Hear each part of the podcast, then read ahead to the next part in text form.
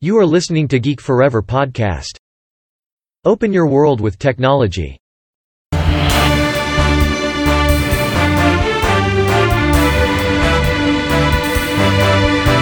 This is Geek Daily.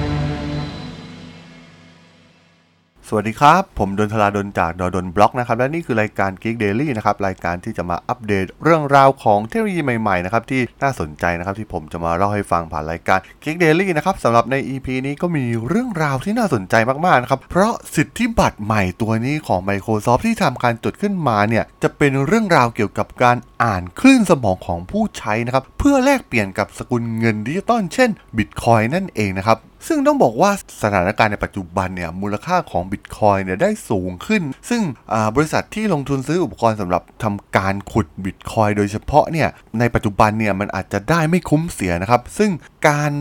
ลงทุนซื้ออุปกรณ์มาเพื่อขุดบิตคอยชุดใหญ่ แต่ว่าตอนนี้ต้องบอกว่าผลตอบแทนนั้นมันไม่ได้มากเท่าที่คาดหวัง ซึ่งตอนนี้กลายเป็นว่าการขุดบิตคอยเนี่ยจะกลายเป็นธุรกิจ ที่ถูกควบคุมโดยกลุ่มคนที่มีเงินมีอิทธิพล แล้วก็กระจุกตัวอยู่ในประเทศที่ค่าไฟฟ้าและอุปกรณ์เหล่านี้ราคาถูกเช่นประเทศจีนนั่นเอง แล้วก็สุดท้ายเนี่ยจะถูกควบคุมโดยรัฐบาลของประเทศเหล่านั้นนะครับ แต่สิทธิบัตรของ Microsoft ใหม่ตัวนี้เนี่ยต้องบอกว่าเป็นการจดสิทธิบัตรที่น่าสนใจมากๆนะครับ แม้จะยังไม่มีการอธิบายระระบบต่างๆ ที่จะสแกนการทำงานของสมองของผู้ใช้ หรือสัญญาณทางชีวภาพอื่น ๆ ที่พวกเขากล่าวไว้ในสิทธิบัตร โดยรูปแบบ ของอสิทธิบัตรที่ทาง Microsoft ได้จดขึ้นมาเนี่ยจะใช้แอคทิวิตี้ต่างๆ ของร่างกายนะครับ ไม่ว่าจะเป็นคลื่นสมองความร้อนในร่างกาย หรือว่าการไหลเวียนของสิ่งที่เป็นของเหลวในร่างกาย และแน่นอนนะครับว่ามันต้องมีการติดเซ็นเซอร์ต่างๆ เข้ากับร่างกายของเรานะครับ เพื่อ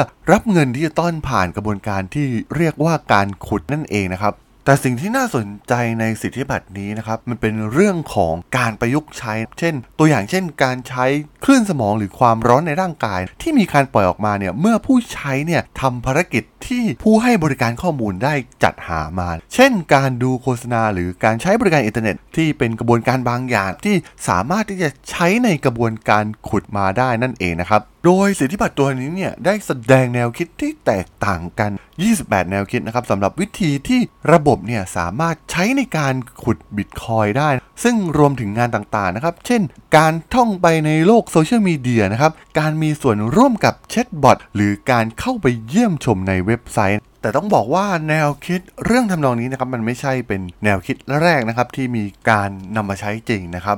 มีระบบที่มีชื่อว่า Mechanical Turk นะครับซึ่งอาศัยแรงงานที่เป็นมนุษย์จริงๆนะครับช่วยฝึกฝนอัลกอริทึมด้าน AI นะครับโดยมีการจ่ายเงินให้จำนวนหนึ่งแลกกับแรงงานมนุษย์เหล่านี้นั่นเองนะครับ ซึ่ง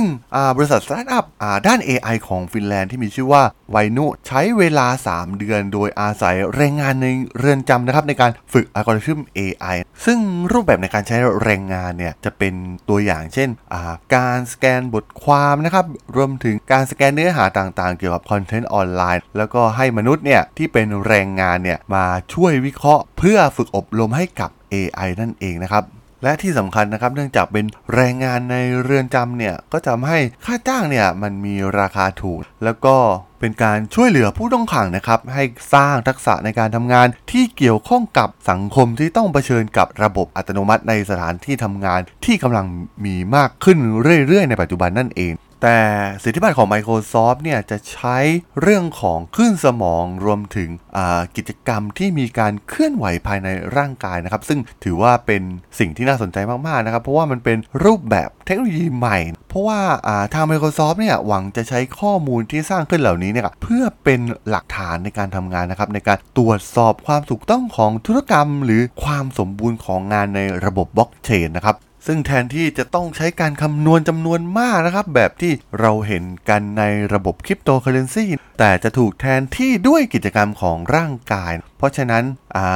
การทำงานต่างๆของเรานะครับที่เป็นมนุษย์เนี่ยอาจจะสามารถแก้ปัญหาที่ยากลำบากมากๆครับโดยการคำนวณโดยไม่รู้ตัวนั่นเองนะครับแต่ก็ต้องบอกว่านี่ไม่ใช่ครั้งแรกนะครับที่บริษัทเทคโนโลยียักษ์ใหญ่นะครับพยายามที่จะจดสิทธิบัตรเทคโนโลยีที่มันดูไร้สาระนะครับซึ่ง มันเป็นแนวทางปฏิบัติที่พบได้บ่อยนะครับ แม้ว่าระบบต่างๆ ที่อธิบายไว้ในสิทธิบัตรเหล่านี้เนี่ยจะไม่ได้รับการสร้างขึ้นในภายหลังก็ตาม ซึ่งบริษัทเทคโนโลยียักษ์ใหญ่เหล่านี้เนี่ยส่วนใหญ่จะใช้สิทธิบัตรนะครับเป็นวิธีการป้องกันการละเมิดลิขสิทธิ์ในอนาคต แทนที่จะสร้างมาเป็นผลิตภัณฑ์จริง ๆ ซึ่งแน่นอนนะครับว่ามันเกิดคำถามมากมายนะครับหลังจากที่ Microsoft ได้ทำการจดสิทธิบัตรตัวนี้ออกมา ซึ่งมันอาจจะเป็น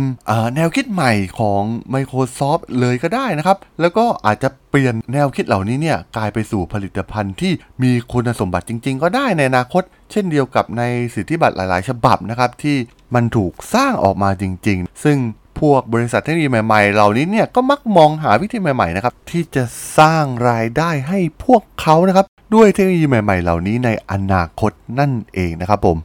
สำหรับใน EP นี้เนี่ยผมก็ต้องขอจบไว้เพียงเท่านี้ก่อนนะครับสำหรับเพื่อนๆที่สนใจเรื่องราวทางเทคโนโลยี หรือเรื่องราวทางวิทยาศาสตร์ใหม่ๆ ที่ผมจะมาอัปเดตให้ฟังกันนะครับในรายการ Geek Daily เนี่ยก็สามารถติดตามมาได้นะครับทางช่อง Geek Flower Podcast ตอนนี้ก็อยู่ในแพลตฟอร์มหลักๆ ทั้ง Podbean Apple Podcast Google Podcast Spotify YouTube แล้วก็จะมีการอัปโหลดลงแพลตฟอร์ม b l o g d i t ในทุกๆ ตอนอยู่แล้วด้วยนะครับ ถ้ายังไงก็ฝากกด Follow ฝากกด Subscribe กันด้วยนะครับ แล้วก็อีกช่องทางหนึ่งนะครับ ที่ Line at ธราดลนะครับ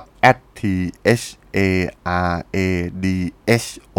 l นะครับ แอดกันเข้ามาได้นะครับ มาพูดคุยกันได้ แล้วก็จะมีผมก็จะทำการส่งสาระดีๆนะครับ ทั้งทางพอดแคสต์รวมถึงบทความเนี่ย ไปให้ท่านในทุกๆวันอยู่แล้วด้วยนะครับ ถ้าไงก็ฝากแอดกันเข้ามาได้นะครับสำหรับใน EP นี้เนี่ย ผมก็ต้องขอลากันไปก่อนนะครับ เจอกันใหม่ใน EP หน้านะครับผม สวัสดีครับ